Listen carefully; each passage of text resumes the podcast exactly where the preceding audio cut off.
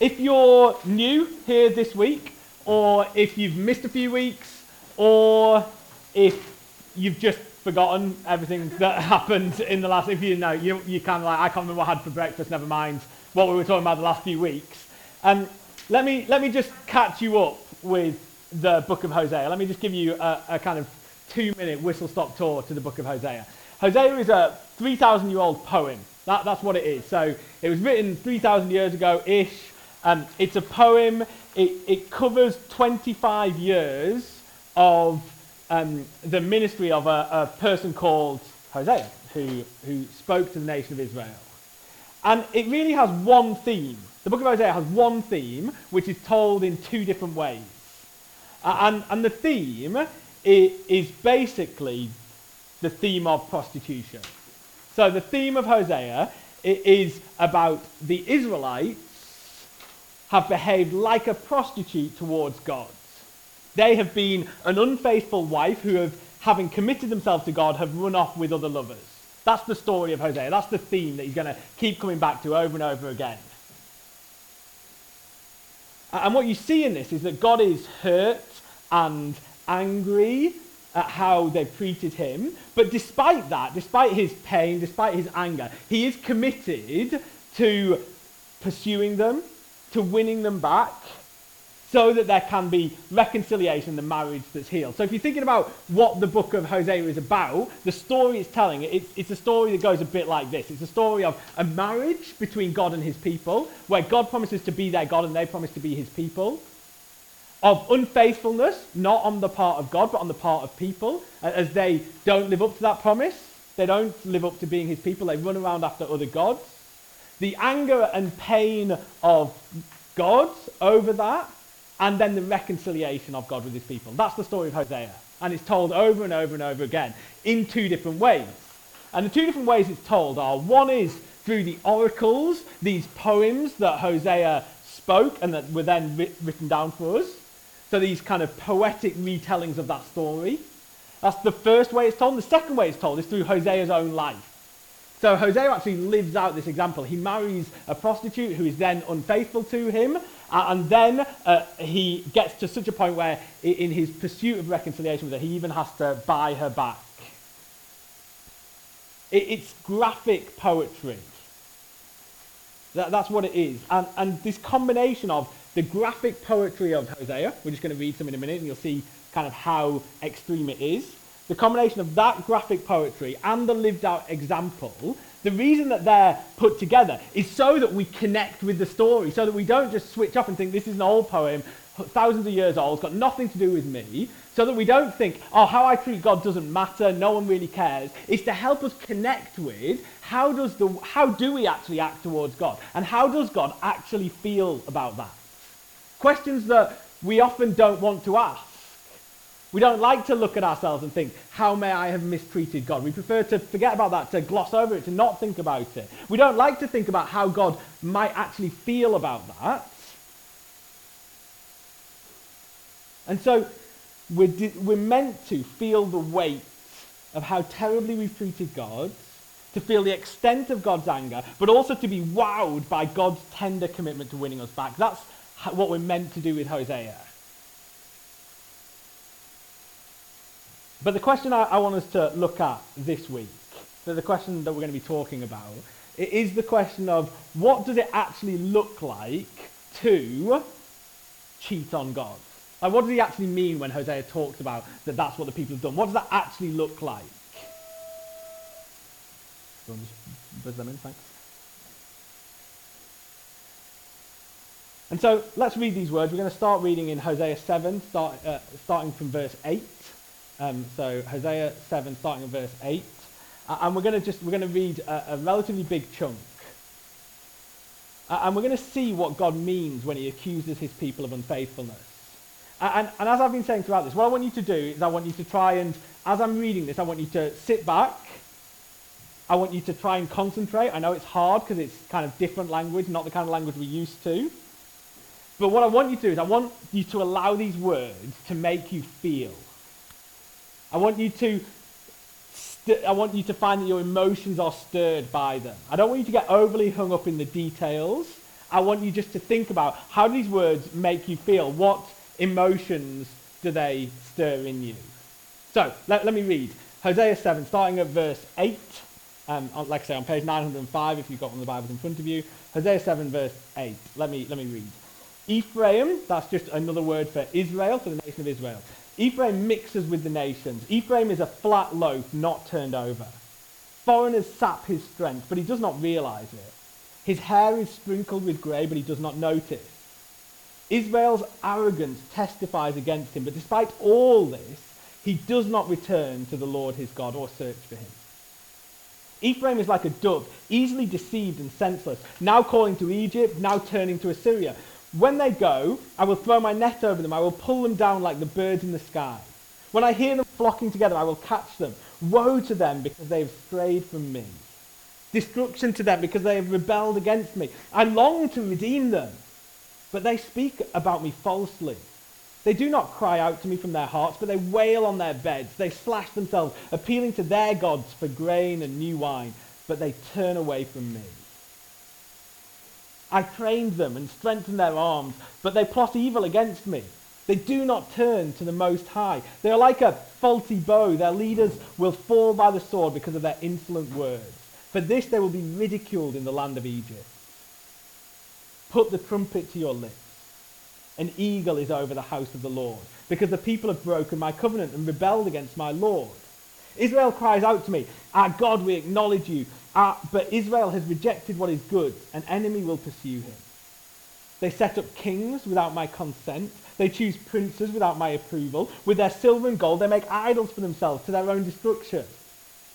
Throw out your calf idol, Samaria. My anger burns against them. How long will they be incapable of purity? They are from Israel. This calf, a metal worker has made it. It is not God. It will be broken in pieces, that calf of Samaria. They sow the wind and reap the whirlwind. The stalk has no head. It will produce no flower. Were it to yield grain, foreigners would swallow it up. Israel is swallowed up. Now she is among the nations, like something no one wants. For they have gone up to Assyria like a wild donkey wandering alone. Ephraim has sold herself to lovers. Although they have sold themselves among the nations, I will now gather them together. They will begin to waste away under the impression of the mighty king. Though Ephraim built many altars for sin offerings, these have become altars for sinning. I wrote for them the many things of my law, but they regarded them as something foreign. Though they offer sacrifices as gifts to me, and though they eat the meat, the Lord is not pleased with them. Now he will remember their wickedness and punish their sins. They will return to Egypt. Israel has forgotten his maker and built palaces. Judah has fortified many towns, but I will send fire on their cities that will consume their fortresses. Do not rejoice, Israel. Do not be jubilant like the other nations, for you have been unfaithful to your God. You love the wages of a prostitute at every threshing floor.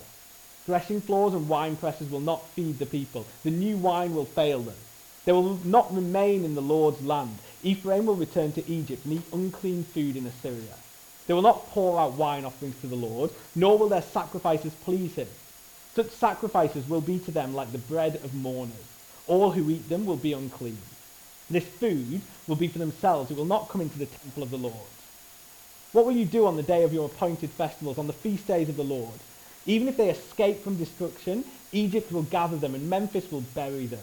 Their treasures of silver will be taken over by briars, and thorns will overrun their tents. The days of punishment are coming. The days of reckoning are at hand. Let Israel know this, because your sins are so many and your hostility so great. The prophet is considered a fool, the inspired person a maniac. The prophet, along with my God, is the watchman over Ephraim, yet snares await him on all his paths, and hostility in the house of his God. They have sunk deep into corruption, as in the days of Gibeah. God will remember their wickedness and punish them for their sins. Okay, I'm aware that is a lot of words that I've just read. Um, and as I say, I don't expect you to have taken them all in and have digested them all. I just want you to get a flavour, a sense of how the Israelites have treated God and how God feels about that. Because what we have in that section, in essence, is a detailed description of what Israel's unfaithfulness to God actually looks like. You see, when God describes them as prostitutes, that's not name calling. It's not like he just randomly wanted to hurl abuse at them. No, God accuses them of adultery because it's an accurate pi- picture of how they have treated him. Because they made promises of exclusivity. They promised that they would be his people and he would be their God. They promised faithfulness to God, but they have not kept their promises. And, and I want to suggest that that's shown in two areas of their life. And those two areas are helpfully summarized for us in, in one verse. So out of all those words, I want us just to think about chapter 8, verse 4. Let, let me just read these words to you again. They set up kings without my consent. They chose princes without my approval. With their silver and gold, they make idols for themselves to their own destruction. Here's what I want to talk about this afternoon. I want to talk about two areas of our life which God calls us to be faithful to Him in, but where we often are not. I want us to think about what unfaithfulness in those two areas of our life might look like. And the two areas are this kings and idols. So if you're, if you're trying to remember what on earth did we talk about on that random Sunday afternoon in, in whatever month it is, May, then, then I want you to remember this. Kings, idols. What does it look like to be unfaithful to God in those two areas. Now, it's at this moment that I wish that I'd paid any attention to the coronation because I would have loads of really good examples uh, of what this might look like, but I didn't, and so I don't. I've got no good examples, um, so I'm going to go back to basics when I'm talking about this and just try and start with what is a king? Now, what do we mean when we talk about a king? The, the king uh, that Hosea was talking about here uh, is not a king like we have. Uh, in their day, the king was the ruler of the land. He was the one who sets the laws which you then needed to live by. He determined the laws that governed your life. He was also the person who represented you. Uh, and more than that, the king was the one who was supposed to protect you and defend you. So when Israel first said that they wanted a king, they wanted someone to rule over them, they, they said they wanted them for two reasons. They wanted someone to rule over them, and they wanted someone to defend them from their enemies. That's what they wanted their king to do. They wanted someone to rule over them and someone to protect them, and so they asked for a king. Now, now it's interesting because Israel was never supposed to have a king. God was supposed to be their king. That was the agreement that they'd made all those years ago with Moses and Sinai and the Ten Commandments and all that stuff. That was the agreement they made. God will be their king, they will be his people. They weren't supposed to have a king, but they asked for a king, and God graciously gave them one. He warned them against it. He said, having a king is not going to be a great idea. They're going to rule over you, they're going to exploit you, they're going to take your money, they, they won't be good for you. They warned against it, but despite the warning, the people said, We want a king. And so God allowed them to have a king. But the king that God allowed them to have was always supposed to be a sub-regent, you know, an under king to God himself. God was the true king, the king above all others, and the kings ruled under him. He was only to rule the people under God. And so God would remain their ultimate king. That was how the nation of Israel was supposed to function. But what you see in that verse I just read to you, 8 verse 4, is Israel stopped doing that. They, they, they, that wasn't how they related to their kings. They didn't have kings that ruled them under God. No, they started, to take the words of this, setting up kings without God's consent. Not kings who would rule under God, but kings who would rule instead of God.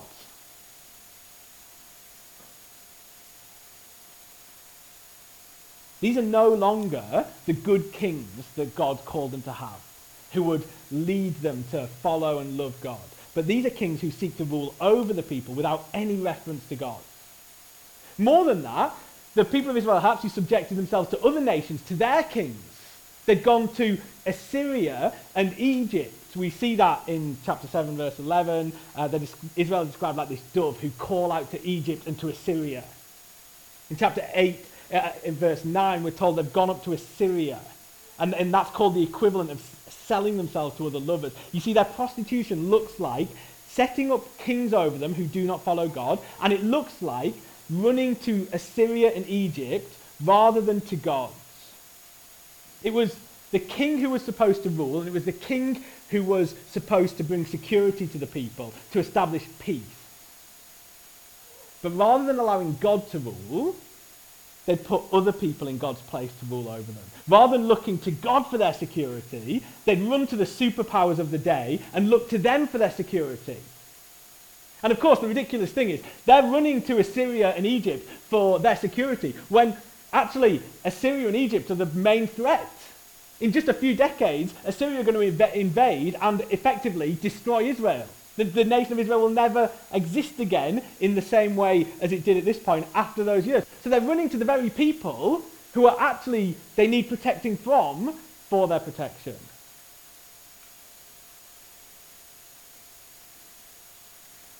So here's the question that we always want to ask when we're looking at the Bible, and that is what would it look like for me? What would it look like for you to treat God like that? Where might you be in danger of setting up other kings in your life, not under God, but instead of God? Where are we in danger of cheating on the God who we say we love? Well, one of the ways is we set up rival kings in our lives. If, if kings are at their most basic level, the things that rule over our lives, then the question I guess you've got to ask, and I've got to ask myself, is what rules over my life? Now, what sets the direction of my life? What sets the laws of my life? What dictates the, the boundaries of my life? What is it that I obey? Because there's plenty of rival kings out there. For some of us, the, the kings that we follow, the kings that we allow to rule over our life, is nothing more complicated than the crowds. It's popular opinion which we follow. We can't cope with the thought of being marginalized or ridiculed by the masses. And so we simply follow where society leads. Our morality is governed by popular opinion. Our priorities are determined by what everyone else thinks. That's it. That's, that's the king we've set up in our life. That's what sets the rules of our life. Nothing more than popular opinion, than, than the wisdom of the crowd. For others, it, it won't be that. You might be one of those people who loves being an outsider, who, who loves being kind of contrary. But there's plenty of other rival kings we might have. But for others of us, it will be money. Every decision we make is driven by our bank account. Should I work on this day or not work on this day is driven by our bank account. Should I lie on this form or should I not lie on this form is driven by our bank account. What should I spend my time doing is driven by our bank account. That is the king of our life that sets the laws and direction of the life we live. But for some of you, it, it might not be money, it might not be a crowd, but it, it might just be a specific individual person. It might be your children. Every decision you make is dictated by what your child wants or by how they will react. How you spend your time, your money, the things you consider to be good and bad, they're all driven by your children. They're the kings of your life that set the direction of your life, that determine the things you do and the things you don't do. I mean, maybe it's not children. Maybe it's a friend whose opinion you allow to drive your life. Maybe it's a husband or a wife or boyfriend or girlfriend. They call the shots. They determine the direction of your life. It could even be a church leader. You know, that, that could be the person who you've allowed to become king in your life. Maybe, maybe the king you've set up is actually yourself. I'm the king of my life. I decide the direction of my life. I decide what is right and wrong, and no one else is going to tell me what to do. See, there's no shortage of rival kings out there. Kings that we look to and we say, this is what's going to rule over me. This is what's going to drive my life. Every decision I make is going to be driven by these things. Or to take the other test, maybe it's not what you allow to rule over you. Maybe it's where you go for security. Where, where do you look for your security? I mean, it's a similar list, isn't it? You know, money. More money will protect us from the sadness, disappointment, failure, from all the things that we fear in our life a person. my friends, my wife, my parents, my children. They're going to protect me from loneliness, from stress, from disappointment, from failure, from all those things that we fear most. Ourselves. I'm going to be so capable that I'm going to protect myself from all the things that I fear most. Here's a question that you, I can't answer it for you. I, I struggle sometimes to answer it for myself. Like, like, who is king in your life? Who sets the rules? Who do you run to for your security? Now, now, I just want you to notice that the issue isn't simply having these things as kings, because it's not necessarily a problem to listen to and obey the crowd or other people or even ourselves. It's not wrong to have leaders that we follow. It's not wrong to allow money to drive the decisions we make. The problem is to take chapter 8, verse 4, the problem is when we set those things up without God's consent. The issue is when these things do not rule under God, but instead of God. The crowd and money and people and ourselves should only determine the laws of our life, the things that we obey, the places we look to for security, to the extent that they can do that under God's rule. Let me just try and make sure we've got this we follow the crowd until they lead us away from God. And at that point, their kingship ends. You can follow and consider financial impact up to the point where those impact your relationship with and obedience to God. And there, money's kingship has to end. We allow people to drive our lives up to the point that it drives us away from God. And when that happens, their kingship has to end.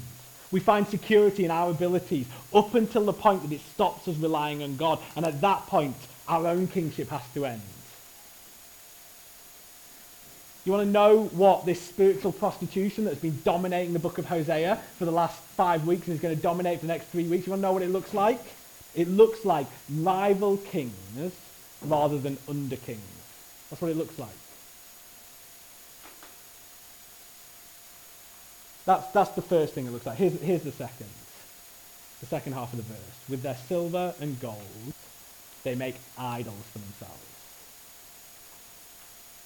The Israelites' unfaithfulness to God, it looks like two things. It looks like replacing God as their king, but it also looks like replacing God as their God. It looked political and religious. It's about the things we obey and it's about the things we worship. If a king is the thing which rules over you, which establishes the laws which govern your life and which you look to for security, then an idol is the thing that you worship. And, and just to kind of boil it down, to worship something is to give something worth. It's to adore or revere something. And, and human beings, we're, we're created to worship. I mean, more specifically, we were created to worship God. God is our creator, and his creation was made to communicate his worth. The billions of stars in the sky are designed to communicate something of God's power.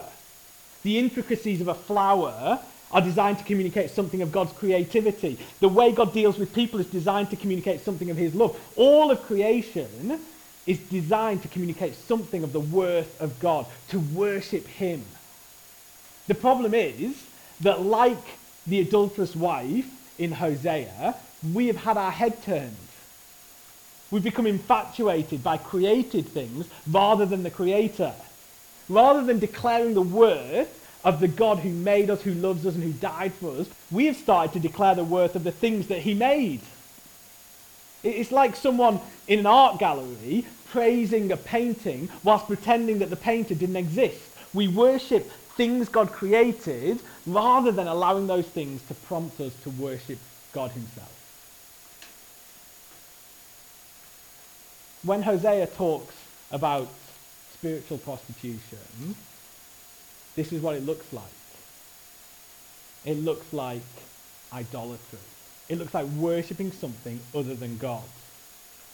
So, so here's the second question I want you to ask yourself that I also can't answer for you. The second diagnostic of where your heart is. What do you worship instead of gods? And again, there are no shortage of candidates. Sports teams, musicians, celebrities, friends, our own intellects, other gods, computer games. What, what are those things that you adore? What are those things that you can't stop talking about?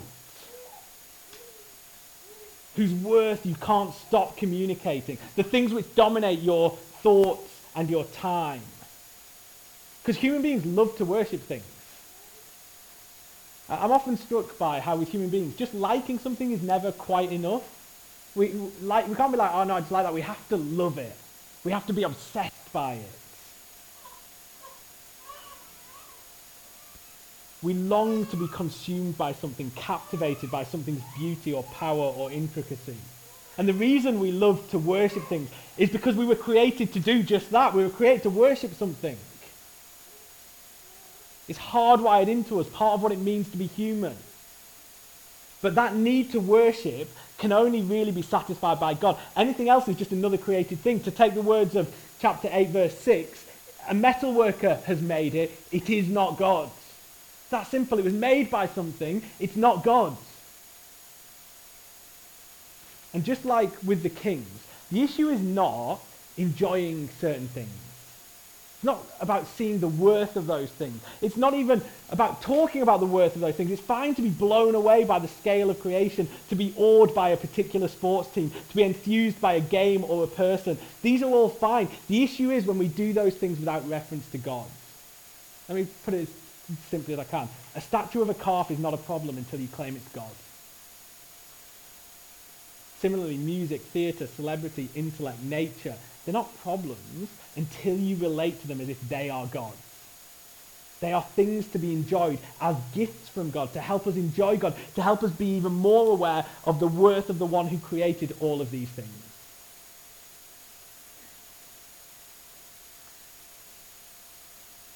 So, I guess as, as, we, as we wrap it up, I, this is the question I want you to think about. If you've kind of zoned out for all this, this is what I want you to kind of do with all of this. I want us to examine ourselves and try and be as honest with ourselves and ask ourselves the question, who is my king? Like, who do I follow? What do I follow? Where do I go to for my security? Who do I worship? Who do I adore? Whose worth do I spend my life communicating? To be one of God's people means to have him as your king the king to which everyone and everything else is at most an under king, and then to worship him and enjoy the things he made. That's, that's what it means to be a Christian. That's what it means to know God. That's what it means to be part of his family. If you're someone here today who's not a Christian, that's what we invite you to do. It's not a small decision we're inviting you to make. It's not like, oh yeah, I could probably do that. It's a, it's a big decision. Who, are you going to let God be the king in your life, set the rules and direction of your life? Are you going to worship him, forsaking all others till death do you part? If you're, if you're not a Christian, we'd love you to make that decision for the first time. If you are a Christian, we, we want to repent of the times where we don't do that. None of us do that perfectly. None of us can say we've always related to God as our king. We've never set up a rival king next to him. None of us can say our life is consumed with worship for him, not worship for something else. I was thinking this week about why is it that we have our head turned so easily? Why is it that things that are so obviously inferior to God can set themselves up as rivals to him? And I wonder how much of it is just down to the perfectly simple thing that we can follow other kings because we can see them and they feel more real to us. A God in heaven is too easy for us to forget, too easy for us to ignore. Assyria, they're not easy for the Israelites to ignore. Neither is Egypt. For us, money or children, they're not easy things to ignore. They feel so much more real and so much more powerful. The reason we worship other things is because we can look and see their worth, but we can't see God's.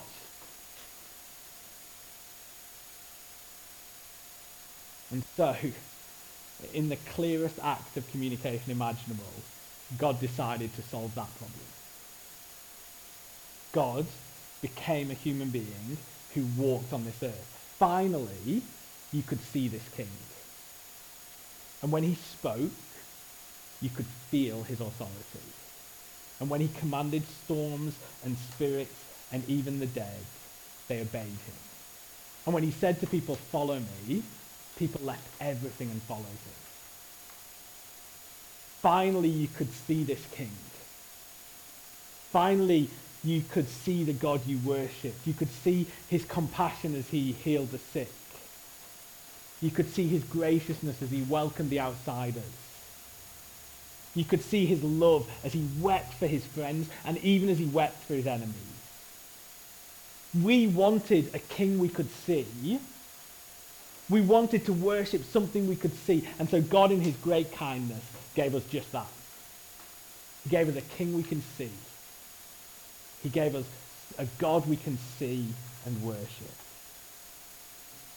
But that was a king like no one expected. This king was so much better than we imagined. This was not a king who came to be served but to serve. This was not a king who merely demanded our obedience, but a king who won it. This is not a king who sent us to fight for him, but who would fight for us. This is not a king who held on to his riches, but who gave them up for us.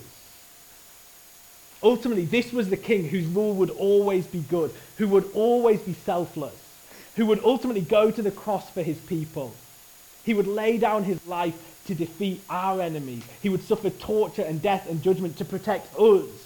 When God showed us our true king, it was the king that we'd spent our lives longing for. So now on the cross, we finally see our king. We finally see a God we can worship. You see, what is the solution to our spiritual prostitution, to our spiritual adultery?